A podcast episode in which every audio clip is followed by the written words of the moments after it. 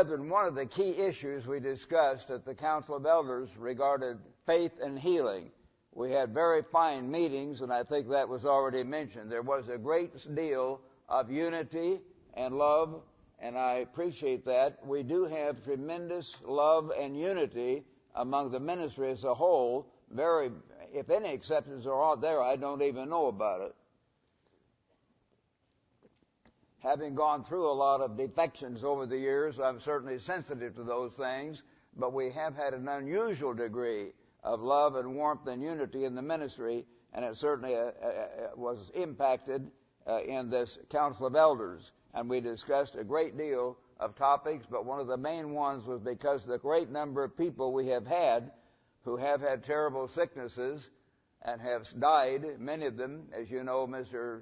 Bob Howington down in, in uh, Atlanta, near that area, and died. And then Mrs. Lowe died. And then going out west from there, Mrs. Hall died, all of cancer. Then coming up this way, we had Mr. Wayne Pyle died. And then more recently, terribly, Mrs. Bonjour died. And these are all very fine people. I don't know any of them had any terrible problem at all. They're very dedicated people, but God allowed that.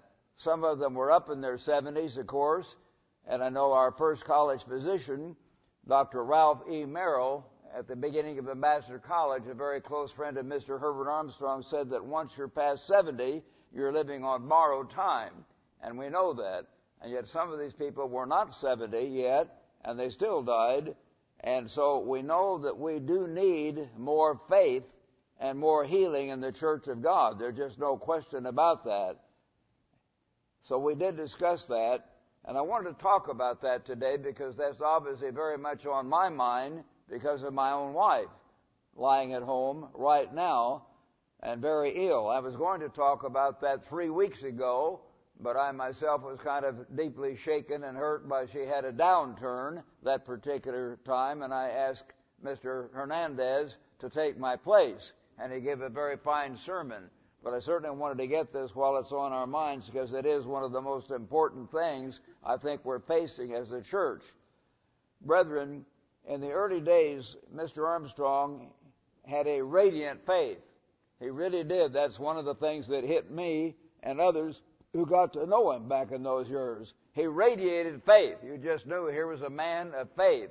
And he really had that to a great extent. And we had a great number of healings just all through the church. We had hundreds of healings. People would be healed so often at the Feast of Tabernacles. Others would be healed, of course, in the local churches. Others would be healed through the anointed cloths. And most of you know that the Apostle Paul was guided by God Almighty to anoint cloths with olive oil as a symbol of God's Spirit. Instead of him being there, that little cloth would go out and people would apply that cloth and people would be healed. And we found that through those anointed cloths, about one third of the people were healed almost immediately.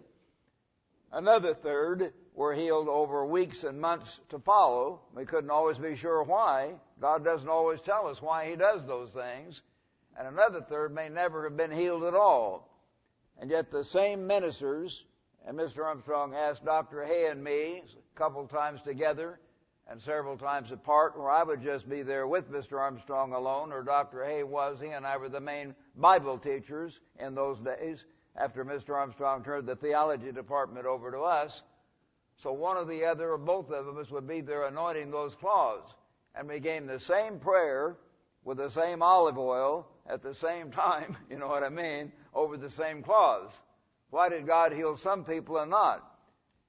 God knows. Sometimes it's a matter of faith. Jesus said, according to your faith be it unto you. And that's part of it. Other times God has certain purposes that we don't know and we will know and we will understand later. I know that people like Mr. John Ogwyn, who was one of the most faithful and dedicated men I've ever known, died. And he was only 56 years old. He had not yet reached the three score and ten. And of course, Mr. Carl McNair died, and he was 66 years old, 10 years older, but he'd not reached the three score and ten. And Mr. Randy Gregory was a very dedicated, very fine man, I understand, from every indication. My wife and I stayed in their home a couple nights years ago, and somehow God allowed him to be executed in a sense in that terrible tragedy back near Milwaukee, which you all know about it, where several died. God allows things that He doesn't always tell us all the reasons till later. He allows things happen in our lives to test us, to be sure where we stand. And we do need to understand that. And so I think it's important that you think about what's happened in the church, what happened in the apostolic days. Jesus sent the apostles out. Later, as I'll read you, he sent 70 others out. 35 teams of young men, two men on a team, and he said in each case, preach the gospel, heal the sick, cast out demons. Healing the, healing the sick went right along with preaching the gospel over and over and over, and that was part of Christ's ministry. But in the liberal years of the 1970s, that faith in God for healing and many other things began to fade away. We had some smart alecks come along who got very intellectual and they began to read all kinds of Protestant ideas about theology. They jumped the track. Other people got disillusioned because of certain problems of one or two leading ministers in the church, and that disillusioned them.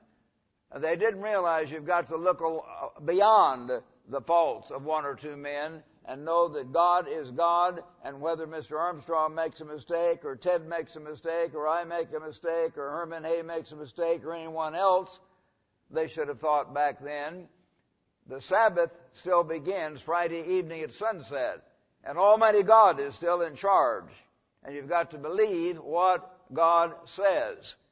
And as I look back on the 64 years that I've been in the work of God, because I came to Ambassador College as a student about 64 years and two months ago, and was baptized after four or five months. But 64 years ago, I was certainly very much in the work, already a good friend of Ted, already gone over to Mr. Armstrong's house. We all got to know each other very, very well in those days. We were so small.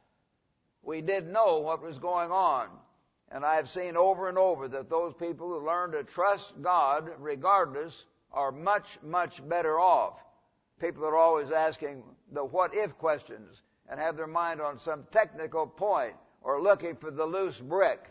Those are the people that generally fall away. I can start naming some. Other people try to exalt themselves. They always want to be the most important. They often are the ones that fall away too. And I've seen that over and over again.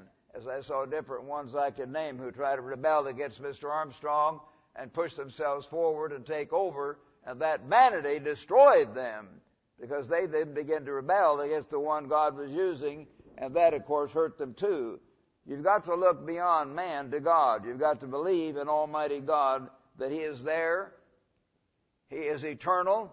He will keep His word. That's what faith is all about. Are you going to trust God or distrust God? That's what faith is all about. Yet many lost that faith and began to fade away. Many of the brethren then began to go to doctors first, right away, and if they went to a minister for anointing, that was later on, or not at all. That was kind of a second thought. Whereas in the past, the very first thing would call the doctor, call the minister, I mean, right away. That's what people did. They had that faith in God. It was a living thing. They could see that their neighbors in the church were healed, little children were healed, people were healed of everything. As I've told you in the past, I haven't talked about this very much, so I'll tell it today. But the first thing I was ever healed of was warts. I had warts all over the back of my fingers. And Mr. Armstrong preached on healing in the first year I was in Ambassador College, and I should have had myself anointed for my eyes. That was more serious than my warts, frankly, if I look back on it, or other things. But I just knew about the warts being a real problem. My glasses got me by. I didn't worry about that. And I would take hot matches and burn them into the warts. I was trying to be a tough guy and try to kill the warts that way. And I put lemon juice on the warts. My mother took me to the doctor and he put the electric needle they you put right down in the core of the wart. That was supposed to kill the wart. Five or six things. I used to cut the warts off with razor blades until they would bleed. And my mother got hysterical. She said, you're going to bring cancer on yourself. Well, I would put iodine right in there, try to kill the wart. I had the healthiest warts west of the Mississippi. I really did. They just would not go away. They kept coming back. Mr. Armstrong preached on healing, and I went to him to be anointed just for warts, which it seems kind of, you know, not important, but at least they were important to me. And each morning, as I would get up in the third floor of Mayfair, the student dorm, my feet would hit the floor, and I'd look and see if the warts were still there. They were always there. They did not go down gradually. One day, after six or eight weeks, about a couple of months, give or take, I woke up and looked at the warts, and they were totally gone. And again, sincerely, brethren, I've told you some of you know this, but I looked under the sheets, I looked under the, on the floor, I thought, where did the warts go? I don't know. God simply disintegrated them. So they were all gone all of a sudden. Maybe He just caused the body to just swallow them all up. God healed, and that was His sign to me, among others, that He was God, and He was there. I have found again over my 64 years in the church, in the work, that often God will give a sign or two at the beginning of your Christian life to encourage you, to show you that He's there. Later on, He may not do that to the same degree because He knows that you know and He knows that you know that, you know, and He tests you. He can't test your faith when you're a baby. You may not have any faith. Later on, He may test your faith by not healing you right away. I've told you again and again about Howard Clark who sat quadriplegic wounds from the Korean War, sat in a wheelchair years right over here from the speaker's point of view. Suddenly, over Pentecost 1958, Dick Armstrong prayed for him. He was up the very next day walking around totally healed. The woman with the withered arm we met on a baptizing tour had grown up, brought her Baptist friend who agreed she'd seen her, that she knew that all her life, had seen these, this withered arm. Anointed cloth to anointed cloth's work. This woman had an anointed cloth for Mr. Armstrong. Suddenly, he, she didn't just sprout out, but gradually the arm was healed by God over the next few months. Just grew right out. Many people like that without me telling you all these other stories. I could name five or ten more as you know. I don't want you to get tired of my stories. These are part of my life. I've seen these people, talked to these people, knew these people. These things happened. Almighty God is alive and He is the healer. And boy, we in the church have got to really understand that and develop an atmosphere of faith. And Christ, ask Christ to build an atmosphere of faith in this church through us and what we do and through His Holy Spirit. Because if we don't, brethren, Almighty God tells us in the prophecies back in, in Leviticus 26, there are going to be terrible fevers and wasting disease come on people. And wasting disease describes not only AIDS, but one of the greatest wasting diseases you can imagine is cancer. Some of our own brethren have it. It just get weaker and weaker and the whole body comes apart. That is a curse. We need to understand that. Yet some of our finest people in the church, I've already named several of them, died of that very disease. Were they worse than the rest of you? No. Some of them were better off than you are spiritually, I'm sure. But God allowed that. And so we need to understand the need for healing and the need for faith. That doesn't guarantee every one of us is going to be healed right away, but it does guarantee that we will be healed in God's time. Mr. Armstrong said over and over, the time God heals and the way is up to God. Usually healing is for this life but there are times God will allow the person to die. Certainly when you're getting older, He allows everyone to die. What if I get up to be 87 or 95 and I keep getting the minister to anoint me every time I have a problem? So I rush real quick and beat God so I can't die. No, you don't beat God. Someday you die of something, but He will heal you if you've been anointed in the resurrection. Is that a cop out? No, that is not a cop out. You young people, that is not a cop out. God does not need a cop out. His name is El Shaddai. He will do what He says, but He will not always do it in the way we think or the time we think. So we deeply need to understand that. And back in Matthew 24 verse 7, if you want to turn to some of these scriptures with me here, I've referred to Leviticus 26 and the disease epidemics prophesied to come on modern Israel. And in Matthew chapter 24, you find here of course, in this Olivet prophecy that he talks about it to this chapter myself, the various nations will rise against another, kingdom against kingdom, verse 7, and there will be famines, pestilences, that means disease epidemics and earthquakes in various places. And of course, the account in Luke says great earthquakes, not just normal earthquakes. At the time of the end, there are going to be terrible disease epidemics and great earthquakes. There will be such disease epidemics that the medical community will be overwhelmed. You say, well, go to a doctor. Well, it's not wrong to go to a doctor, depending on the circumstances. You have to decide when and how. But they'll be overwhelmed, just like they are in the Philippines right now. There's so many people wanting help they can't take to, they can't even get to all of them, let alone treat them all. It's going to be like that. Roads will be blocked. Thousands will be wanting help. They can't do it. Who can do it? El Shaddai. He can do it. He will do it.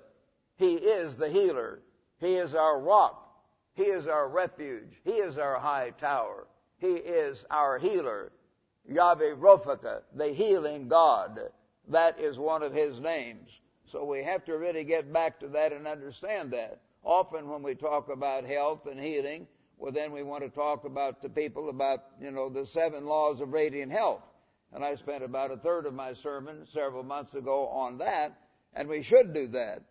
That's not wrong, but brethren, when you're really, really sick, you may need to be healed. It's a little late to be, you know, drink your carrot juice and, and do all the health food things.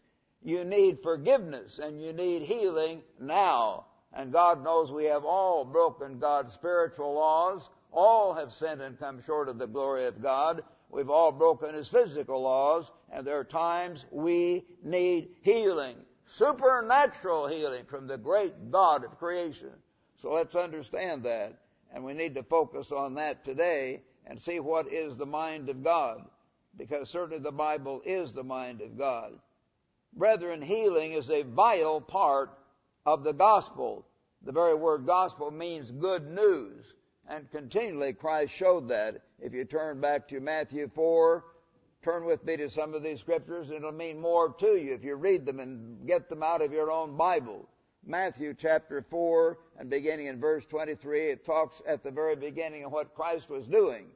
Now Jesus went about all Galilee, teaching in their synagogues, preaching the gospel or the good news of the kingdom and healing all kinds of sickness and all kinds of disease among the people.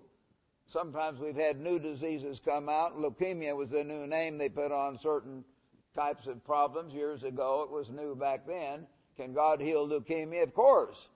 Can God heal Epstein Barr? Some other fancy name they put on something? Of course He can. Can God heal AIDS? Of course He can. Can God heal cancer? Yes, He can, and He has, and He will if we as a church get back to God, we will see more healings. And we've got to develop an attitude of seeking God, of crying out to God, of not being Laodicean and taking things for granted. And we've got to beseech God for faith and courage to truly trust in God. And when we do that, we will begin to see more divine healings. Jesus healed every manner of sickness and every manner of disease. Then his fame went throughout all Syria, and they brought to him all sick people who were afflicted with various diseases and torments, and those demon possessed, epileptics and paralytics, and he healed them. He healed them all. Their indication is everyone was healed. And great multitudes followed him from these various places, and so they saw the power of God because Christ was healing. All the other ministers did not heal with that same power because Christ had an unusual measure of God's Spirit. We see that. And yet as you read the book of Acts, you'll see that there were healings, there were demons being cast out. All through, the apostles continued that ministry. Then you turn from Matthew 4 to Matthew 8 now, if you turn with me over to chapter 8 of the book of Matthew. Chapter 8.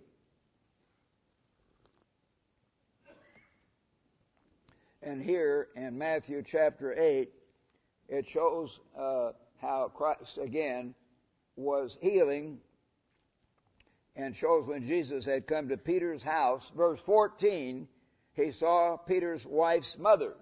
Peter was not a celibate pope. Peter was a married man. He's supposed to be the first pope. He was a married man who had a mother-in-law. She was lying sick with a fever. And he touched her hand and the fever left her. Then she rose and served them. He touched her hand, the laying on of hands. God works through the laying on of hands, through human instruments.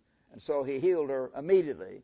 And when evening had come, they brought to him many who were demon possessed, and he cast out the spirits with a word. He just cast these demons out. He didn't argue with them. He just ordered them out, and they came out because he had faith.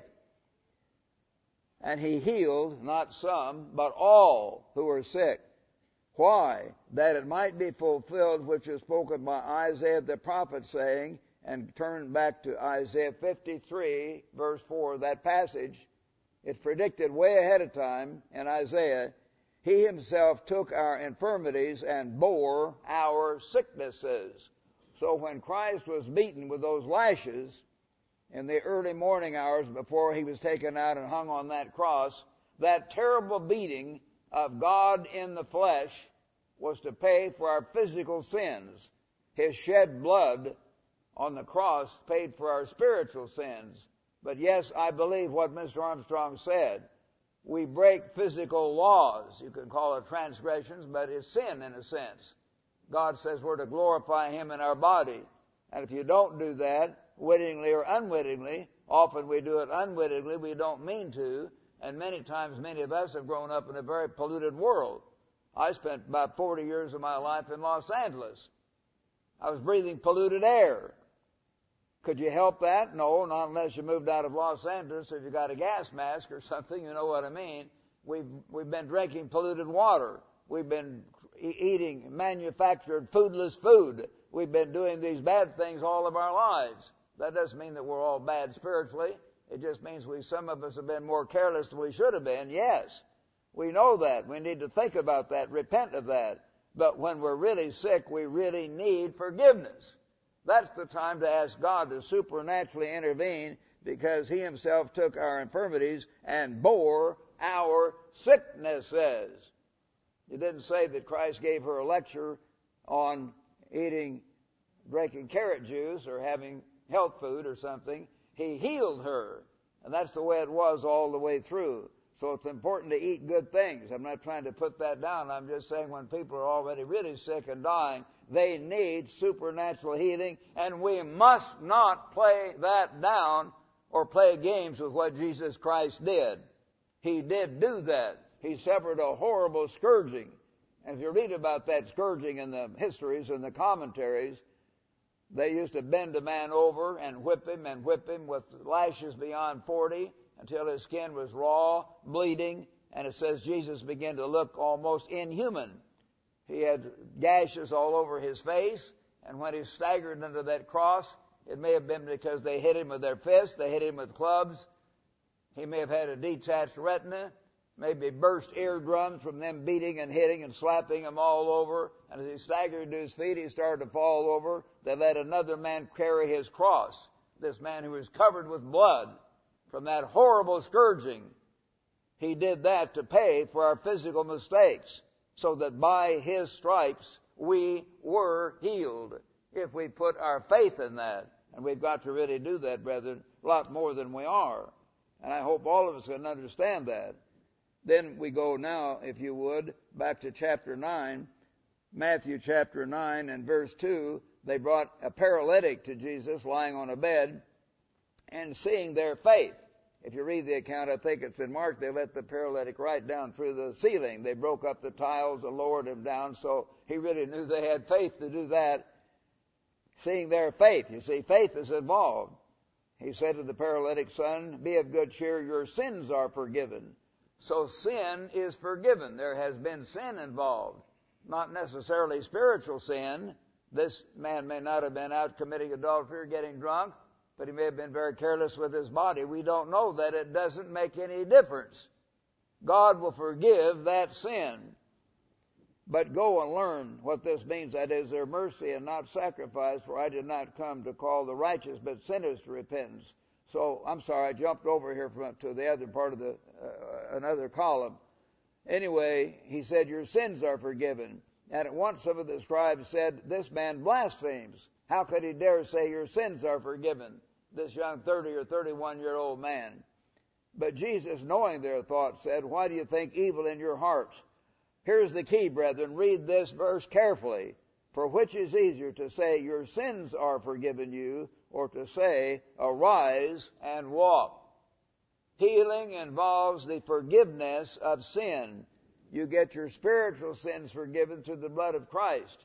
You get your physical sins forgiven through the sacrifice, through the, the lashes that came across Christ's back in that horrible scourging. So that involves that same thing. But that you may know, verse 6, that the Son of Man has power on earth to forgive sins. He didn't say, I'll forgive your adultery or your murder or your evil thoughts. He said, rise, take up your bed and go to your house. He forgave the physical effect that came on the man for whatever reason.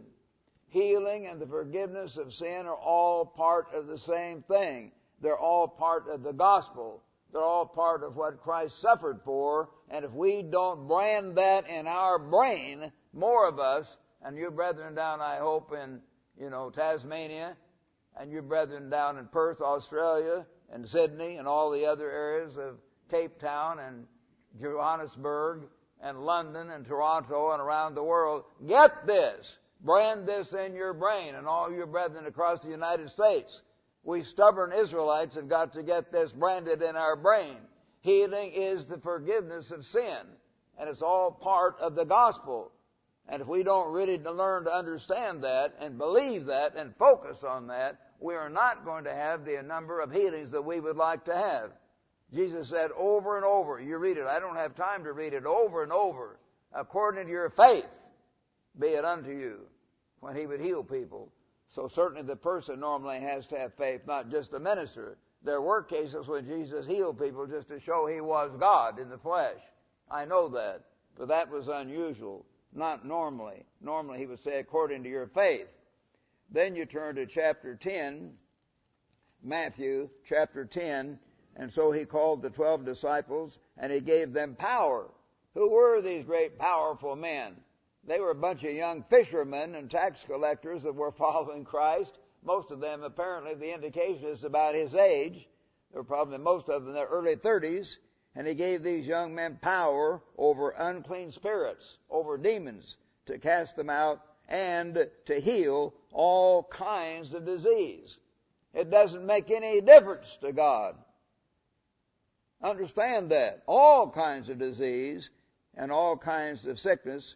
Now the names of the apostles are first Simon, first of all was Peter's, designated obviously first many times as the leader, and he sent them out. And he said in verse 7, as you go preach, number one, saying the kingdom of heaven is at hand. Preach the gospel of the kingdom of heaven, of the kingdom of God. Number two, heal the sick. That's the next thing he said to do as part of their ministry, as part of the gospel message. Preach the gospel of the kingdom, heal the sick, cleanse the lepers, which is also part of healing, cast out demons. That's number three. You might say, what about raise the dead? Well, if you have a margin in your Bible, as I do, or a footnote, it says M which is the majority text, omits that phrase. Jesus did raise the dead, but that is not apparently part of what he told them to do. I think it's helpful to know that. So his main message to them was preach the gospel, heal the sick, cast out demons. Those three things over and over and over as you read through the gospels, you will see that. Sometimes he says cleanse the lepers, but again, that's a part of healing. So it's the three things. Number one, preach the gospel. Number two, heal the sick. Number three, cast out demons. That's what they were told to do. And God shows that Jesus Christ is the same yesterday, today, and forever. Hebrews 13:8. So he would certainly want his faithful ministers to do the same thing. And in his ministry, Mr. Armstrong did do the same thing. And many of us were taught by Mr. Armstrong and had to cast out demons and we had to face demons, and we had to face people with terrible sicknesses. I remember the Dr. And I were sent over to Murphy House, the girls' residence, one summer. Mr. Armstrong was gone on a trip somewhere, and he and I were the only leading ministers there. And the girls in this woman's dormitory were not just young, mixed up girls. There were some older young women there. Their dorm monitors had been there, had been converted for a number of years. And the girls were seeing drawers going back and forth. Windows were going up and down, tapping noises. They weren't lying. They weren't just emotional. It was happening. Demons were there. We had known that a certain man had been there named Witt. And I won't go further with that. I thought that was interesting. His name was Witt. He didn't have very good wit. He let himself be influenced by demons. But at any rate, those demons stayed right there. And Herman Hoeh and I went around Murphy House. Our, we laid our hands on the walls as we'd heard Mr. Armstrong describe how he did one time when a house was infested with demons, and we prayed that God would cast those demons out. And he did. And there was no more of that. And there were several girls, not just one emotional girl. They had seen this type of thing. Demons were there. I've had a number of encounters with demons over the years. When you're dealing with the demon, you don't talk to the, to the person, you talk to the spirit that's in that person's brain. The spirit is in charge, a spirit personality. You have to deal with that, that spirit. But we didn't talk to anyone, we just cast the demons out of Murphy House and they never came back so far as I know. So anyway, he told the disciples here what to do. Then, of course, you go down to Luke, if you would, Luke chapter 10. Let's turn from Matthew 10 to Luke 10. And we find here it wasn't just the 12 apostles. After these things, Luke 10 verse 1, the Lord appointed 70 others also. So you have 82 young men you have 70 here, then you have the 12 apostles, so that's 72, and we know that certainly uh, Paul and Barnabas and Philip and Stephen, so you get very quickly up to 86, there may have been over 100 young men doing these things, even much more than that, we don't know. But here were 35 teams of young men sent out two by two. Were they deeply converted? No. They were not converted at all. The Holy Spirit hadn't even come yet till the day of Pentecost. They simply were designated by Christ to do this job. And He sent them out two by two, and He said, the harvest is plenty great, but the labors are few. Pray that God will send more labors. And He said then in verse uh, 8, turn to verse 8, whatever city you enter and they receive you, eat such things as are set before you, and heal the sick. He commanded them to do that, heal the sick who were there and say to them, the kingdom of God. So they were to preach the kingdom of God and they were to heal the sick. Well, did they cast out demons? Did Christ didn't say it right there. It just a Luke didn't record it. Because notice down in verse 17, when the 70 returned with joy saying, Lord, even the demons are subject to us in your name. So they did do the third thing. They did cast out demons. And Jesus said, I saw Satan fall from, he- like lightning from heaven. He'd been there when God passed Satan out of his heaven at one point. Behold, he told them, I give you the authority to trample on serpents and scorpions. They were protected from snakes and scorpions supernaturally and over all the power of the enemy. And nothing shall by any means hurt you. Nevertheless, so here's the lesson to us, brethren, and the lesson to any of our ministers who are given this power. We're not to get the big heads. Well, I'm a big shot. I'm casting out demons. No, we're not a big shot. Here, a whole bunch of young men not even converted yet did that. We are God's servants. We are the bond slaves of Jesus of Nazareth. So you better rejoice if you're going to rejoice that your names are written in heaven, that you're written in the book of life. You can be grateful, of course, that you have this power to help people, but that's not the thing to get puffed up about. Then you turn to Acts chapter 8. Turn with me, if you would, to the eighth chapter of the book of Acts.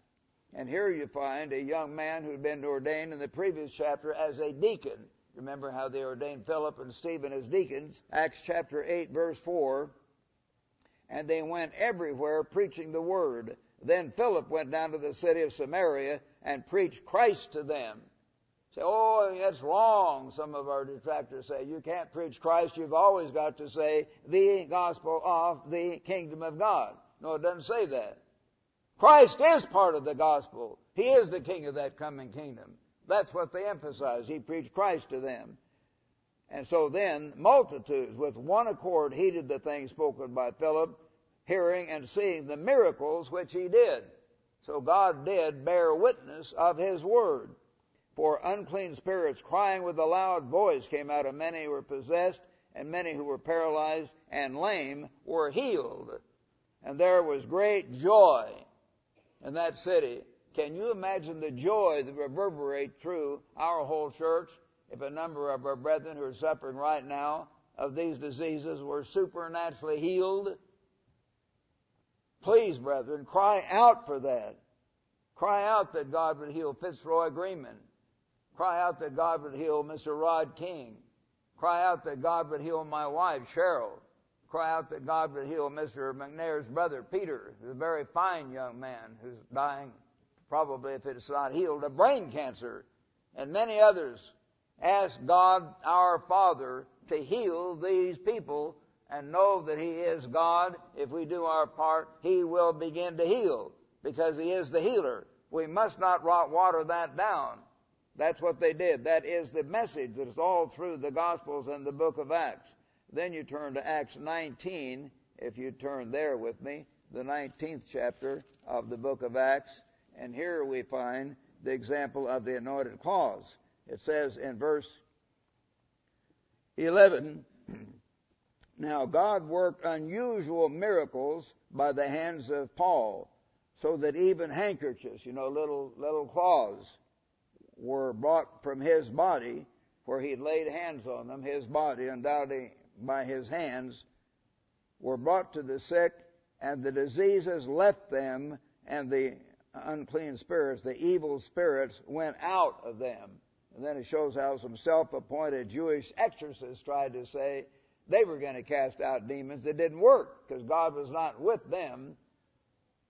He was with, of course, Paul and he was with Mr. Armstrong when he anointed these cloths. And I have personally talked to people who were healed supernaturally by these cloths, many of them, including, of course, this woman who had had her arm withered just hanging like a rope, about one fourth the size of her normal arm, and just started growing right out again after Mr. Armstrong sent her an anointed cloth.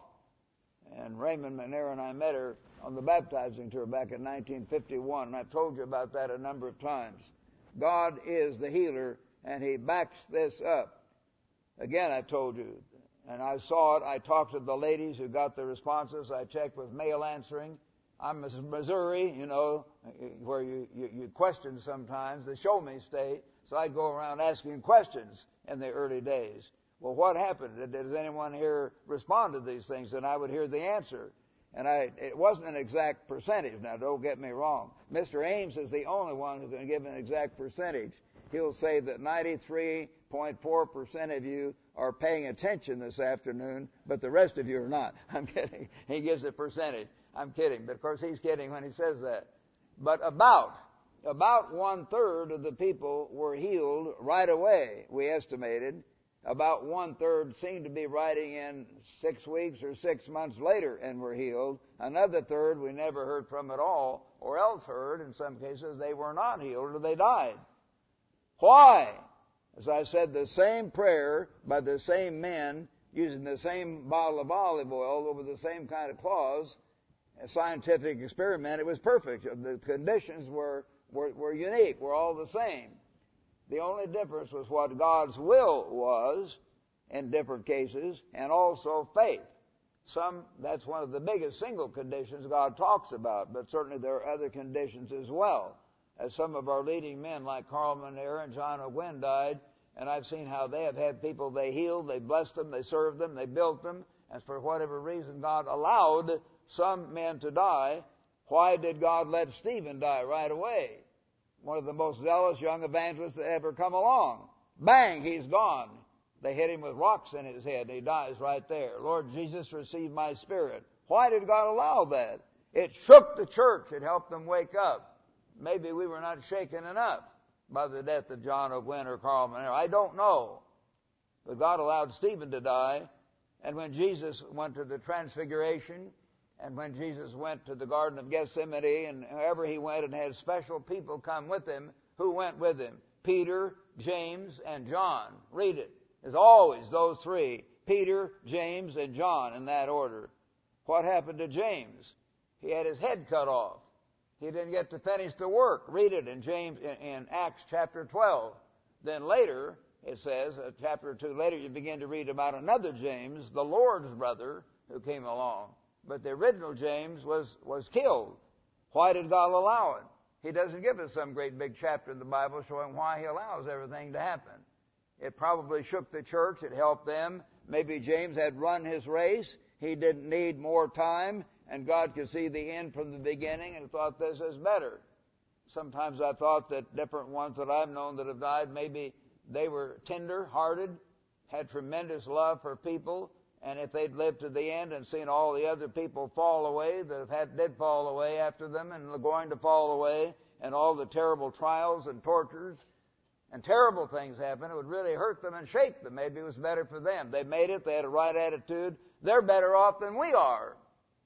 My wife Margie's better off than I am. She's sleeping at Mountain View Cemetery in Pasadena. She can't fall away. I can fall away, but she can't. I know that's not encouraging to some of you. You want to live on. but we all want to live on. I'm not, I don't, not anxious for death, but I've lived long enough. As I said, I have no complaints. Some of you young people, you would like to live on even more fervently. And I understand that. But sometimes it's better for some reasons known only to God that He heals some right now. He heals others later on in their life, and some He will not heal till the resurrection. And Margie was very dedicated and had faith and didn't have any huge problems. Her biggest problem was me. she had to put up with me for over 20 years, and God let her go to sleep. And here I'm still here harassing people. so better listen while God uses me to harass you, because I want to wake you up in the name of Jesus Christ. I hope that we can and move you to cry out to God and begin to get back to this basic thing of the gospel which was preaching the truth of the kingdom of God, healing the sick, and casting out demons. He keeps mentioning it over and over and over again. So this is what was done back at that time. Then you go to James chapter 5, if you would turn there at this point. Let's go to James 5, which is a source extremely familiar to all of you, I hope, should be. And beginning in verse 13, James writes, here's the Lord's brother, Christ's younger brother. Is anyone among you suffering? Let him pray. Is anyone cheerful? Let him sing psalms. Is anyone among you sick? Rush to the doctor real quick. Forget about the elder. Forget about the ministers over there. They can't do anything. People have died. Leave them alone. God doesn't say that. He says, call the elders of the church. That's the first instruction from Almighty God. I would like to qualify that, and I think it would be all right for me to say this, but if there's an immediate emergency of a broken bone, if my son broke a bone, or a child broke a bone and was hurting, you might take him and have the bone set right now while they're screaming with pain and then be anointed. But in any kind of a long range situation, like cancer or AIDS or any serious sickness that's going to last anyway, the best thing is to go first of all to Almighty God and show God you put Him first.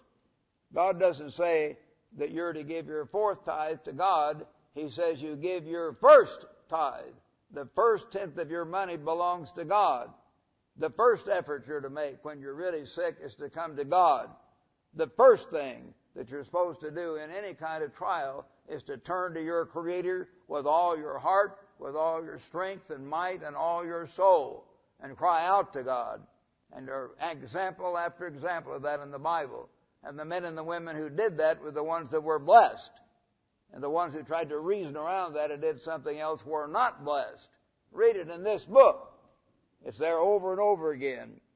So is anyone sick? Let him call for the elders of the church and let them pray over him, anointing him with oil and the indication throughout the Bible is olive oil is a symbol of God's Holy Spirit when it's used that way in the name through the authority of Christ. And the prayer, get this, not just any prayer, but the prayer of faith. So faith must be involved. Will save the sick. And the Lord will raise him up.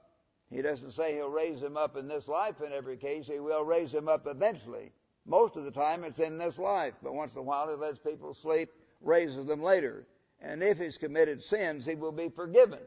It may involve physical sins. He's been very careless, eating too much junk food, drinking too many cokes and eating too much ice cream and all kinds of other junk food, or maybe on drugs and liquor and hurting his body that way and smoking, breaking physical laws, or it in some cases could involve spiritual laws. Maybe he's been committing adultery and he's got a venereal disease because of that or whatever.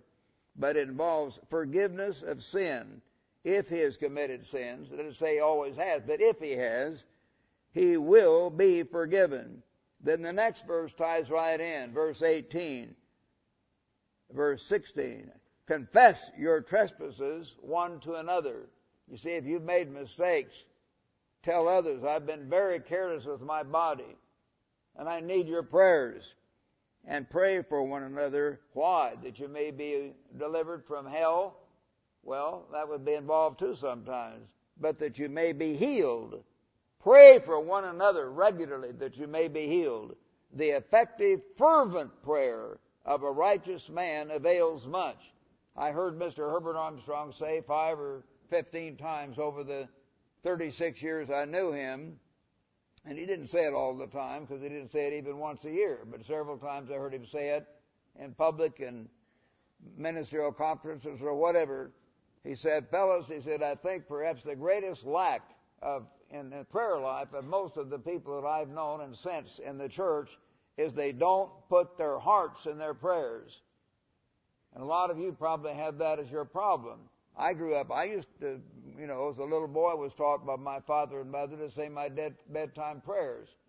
And daddy and mother, and often it would just be my dad, because the mother had been with me all the day, but this was my chance for dad to do that. And I did do that for my children too, because Elizabeth and Mike and Jim and Becca and David and John will always have to admit that. Almost every night I was there at their bedside and we would kneel down and say their prayers.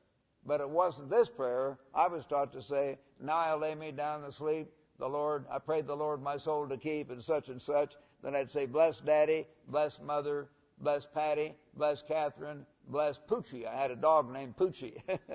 I would ask God's blessing on the dog and little childlike things like that. And that's all I knew. As I got into junior high school and began to think more deeply, and then even later in the last year of junior high school, began to hear Mr. Armstrong, then I began to think about praying, and then I would kind of use sections of the Lord's Prayer and follow that pattern. And then I came to Ambassador College and heard Mr. Armstrong lead in prayer in church or special occasions. And when he anointed me, and I heard other fine men pray in that way too, then I learned how to pray more fully. But it isn't again just repeating certain words. It's putting your heart in your prayers, putting your whole being in your prayers. And that's the thing. Turning back here to, uh, no, I'm not going to keep here in James, but I, I don't have this in my notes, but I'm going to put in an extra scripture here. Back in Hebrews, you've turned for the previous book here in your Bible, Hebrews chapter 5. Speaking of Jesus Christ. Speaking of Christ, Hebrews chapter 5 verse 7, who in the days of his flesh, when Christ was here on earth in the flesh, when he had offered up prayers and supplications, meaning continual fervent prayers, with vehement cries and tears. Vehement cries. Christ was shaking and his big strong shoulders were probably shaking and he was bawling.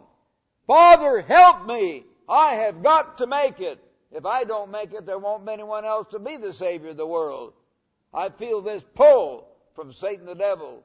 I can't give in. Help me! Vehement cries and tears to him who was able to save him from death and was heard because of his godly fear. Though he were a son, Jesus Christ, the Son of God, yet he learned obedience by the things which he suffered. even he came to learn certain things, and therefore he is able to be a merciful and faithful high priest when we get down on our knees and we lift up our hands to God and say, Father in heaven, Lord Jesus, the Father's right hand, please hear me. I've got this terrible thing coming, whatever it is. Or say maybe a demon is trying to bother me. These evil thoughts are bombarding my mind. Please lift this from me. Take it away. Christ has experienced that. He will take it away. He will hear your prayers. He's there at the Father's right hand. He lived through it. He experienced it. He understands. He is a merciful and faithful high priest. So we do need to understand we have that kind of high priest to help us, and we must have faith and confidence in that. So we need faith. The prayer of faith will save the sick, and both ministers and members need faith, not just the minister, but the member does too. You turn back to Matthew 9 if you want to turn back to the Gospel of Matthew, brethren, and uh, verse 9, chapter 9 of the book of Matthew. Go back there again. You see many examples of this, but I want to read this to you.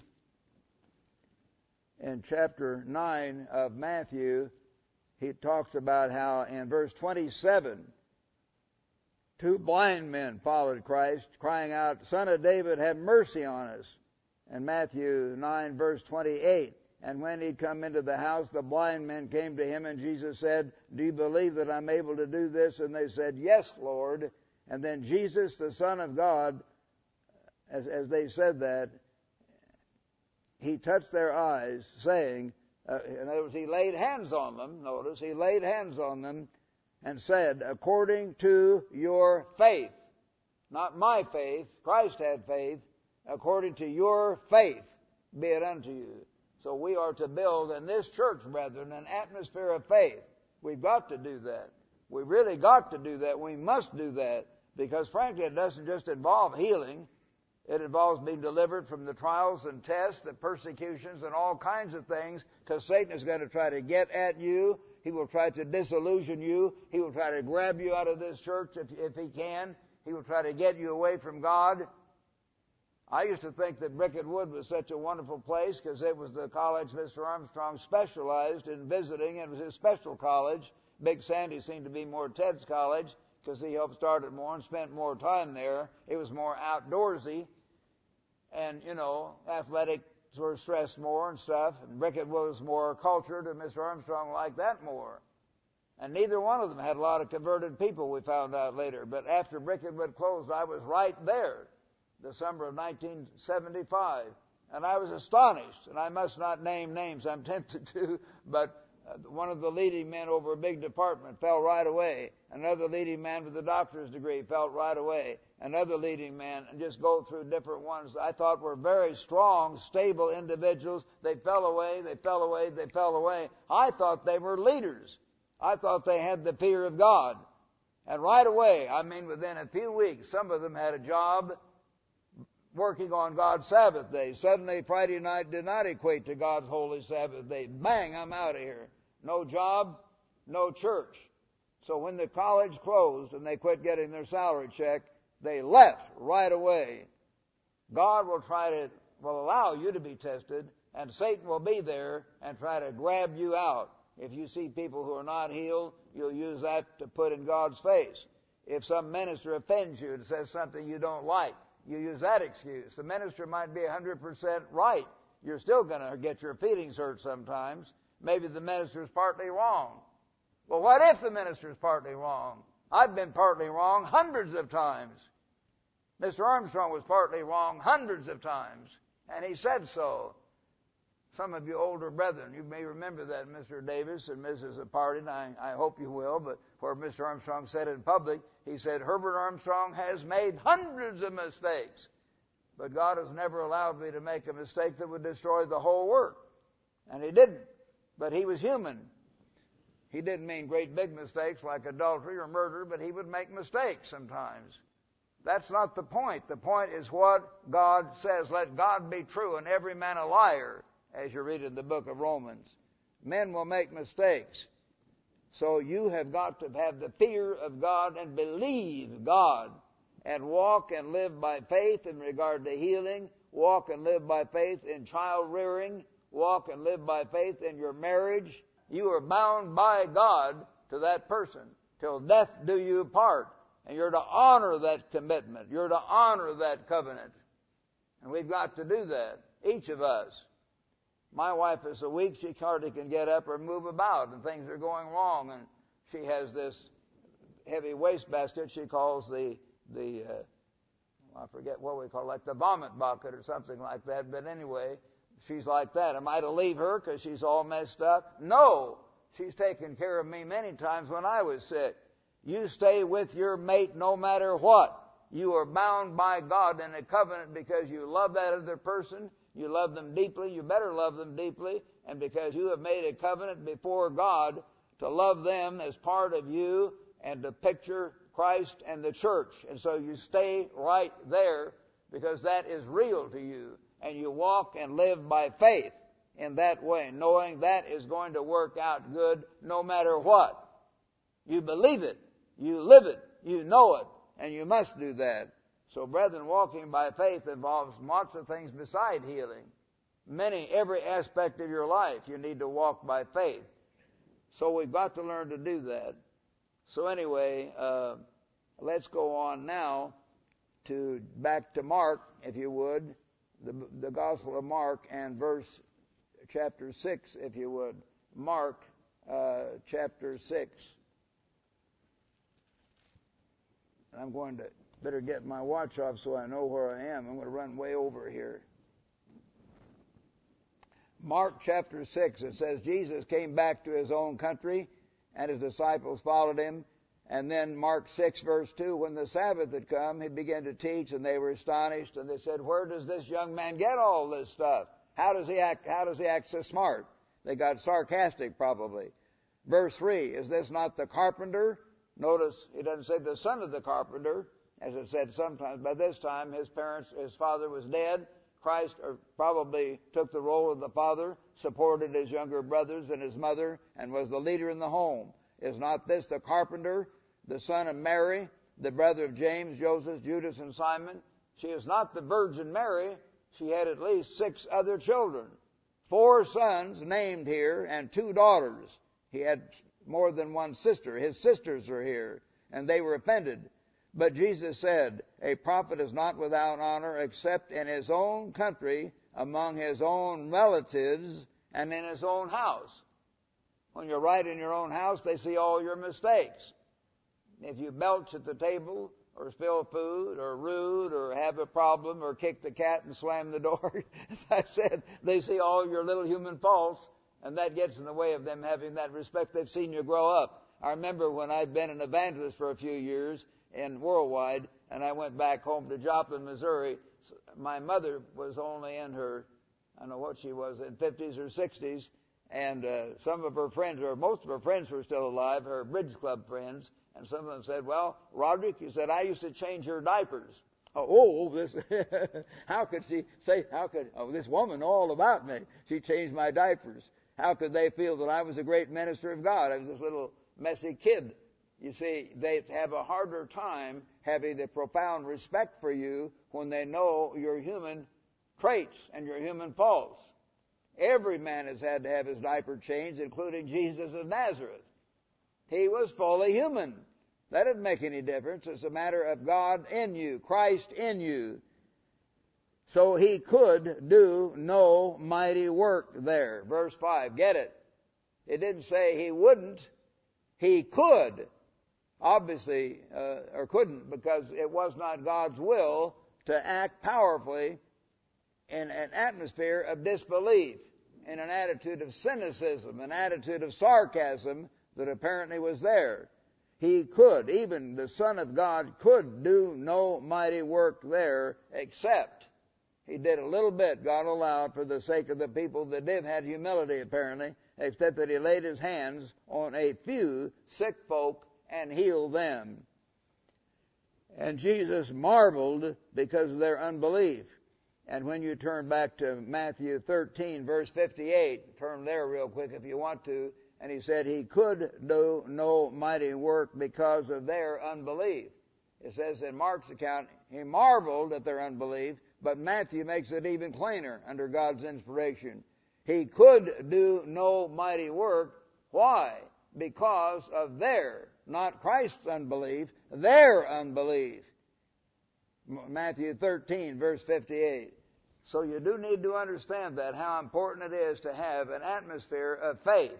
We in this church need to cry out to God to build within this local church right here, brethren, in Charlotte, and to ask God to build within our church down in Fort Lauderdale, our church in Atlanta, our church up in Boston and New York and over in Kansas City, out in Los Angeles, out in Sydney and Melbourne and Perth and Adelaide, Australia, out in Auckland, New Zealand, Johannesburg, and Cape Town, South Africa, London, Birmingham, all over the world, all over the world, an atmosphere of faith, much more than we have had as a whole. We need to cry out for that. And I ask you, brethren, around the world and all the churches hearing this, please put this first. This is near the top of the list. There are more important things, but not many. Because this atmosphere of faith permeates every aspect of your life. And we need to emphasize certain things more than others at certain times. And as God's servant, I'm just telling you at this time, because we've had all these things come on us, we need this, and we ought to build this, we ought to concentrate on this, building an atmosphere of faith. Even the Son of God could do no mighty work because of their unbelief. Wow. How important it is to have a whole atmosphere of faith. Turn to Luke 18 now. Luke chapter 18, and here is a familiar story about this that men always ought to pray and not to faint. And this judge was not was hard-headed old guy. He did not fear uh, men or regard God, but he said, verse five, yet because this widow troubles me. A widow kept coming and coming and saying, avenge me, help me, judge, help me she just wouldn't give up. He says, lest I, I, I will avenge her, lest by her continual coming she weary me. He wasn't a monster, at least. He didn't say, I'm going to kill her, put her in jail for that. He just said, she's going to wear me out. This woman is going to wear me out. I better, I better take care of her need right now. Then the Lord said, hear what the unjust judge said. In other words, if an unjust judge like this carnal, hard-headed old guy was willing to hear her, how much more will our merciful Heavenly Father, who loves us, who gave His Son to die for us, how much more will He hear us if we keep coming and keep coming and cry out to Him and never give up? How much more shall not God avenge His own elect who cry out? He didn't say quietly pray. Read it and probably read some of the commentaries. And I've talked to some of our men who spoke Hebrew and Greek, and I know Mr. Mordecai Joseph, when that word is used in the Old Testament, he said the historians acknowledge that they, you know, the Jews are emotional people. They would cry out passionately, put their whole being in it. Those who cry out night and day to him, though he bears along with them. As I said, Jesus must have done crying out with fervent cries and tears, vehement cries and tears, yelling in a sense, not to show off, but just your whole being shaking. Father, help me! For you meant it to the depths of your being. So, I tell you, he will avenge them speedily. Yet, when the Son of Man comes, will he really find faith on the earth? The implication is there won't be much will he really find faith? God help us to be sure he will find faith right here in this building among you and among you people in Johannesburg and Toronto and London and Sydney and elsewhere around the world. Among all of us in God's church. We'd better find faith among us. We are doing the work. We've been able to do more with less. We're grateful for that. But we've got to have faith and more faith, and brethren, not just for the work's sake, that's one of the least important perhaps, but most of all because of our relationship with God that'll affect every part of our lives. But if we have that faith and build that atmosphere of faith, and dozens and scores more people are healed, and they're healed more quickly, then what will happen? it's going to get out. We're not going to try to publish it, but it will get out through the greater church of God, and then finally the evangelical community, and finally the world will pick it up. That will be, just as it was for Jesus Christ, a calling card, so to speak, that Almighty God is in this work. And true servants of God are on this earth. There is a real God, and He has true servants here who are really doing things that cannot be denied. That was the pattern, not something I'm inventing. That was the pattern in the Bible. They didn't have any television or radio. You know, Philip would come in and start to heal people and cast out demons, and people would hear about it and they'd start coming. Same thing with Jesus Christ, of course. Think about it. What a tremendous impact it would have to help increasing thousands and eventually millions of human beings to know God and to know His power if you and I pray on our knees tonight, tomorrow, and begin to study and feed on this book and build faith in a way we have never done, and build an atmosphere of faith in this church, and that atmosphere results in more power in the work, more spiritual strength in our lives to overcome, and in physical healings and the casting out of unclean spirits. And there are going to be a lot more unclean spirits in the future, as we know. So we need to counteract Satan's faith destroying crusade. Satan, the devil, is out big time to destroy faith. He gets you watching TV, and you see all this watered down nonsense and fornication and adultery and lying and cheating. It's all a big joke. Laugh at it. Laugh at it. They have a way of making fun of all those things that make you seem interesting and funny. Not funny to God. The internet shows just complete nakedness and sexual perversion just out there. Just push a button. It's right in front of the eyes of your teenage boys. They don't have to search for it anymore. It's just right there and they all know where it is. All these other foul, rotten magazines. I'm glad they didn't exist when I was growing up. Playboy, Penthouse, Hustler, whatever their names are, a whole bunch of them now I've never probably heard of.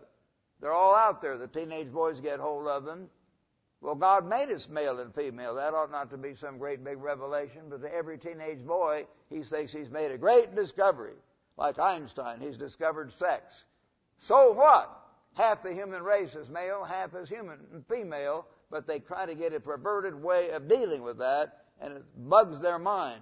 So pornography is growing exponentially. We discussed that in the conference a little bit too. Even among the worldly ministers, pornography has affected thousands of them. Many articles about it in Christianity Today magazine, World magazine, these other so-called Christian magazines. They admit, admit that from those who don't know God, they're often overcome by it. Satan is busy to destroy faith. So, brethren, we must be in a crusade to build that faith.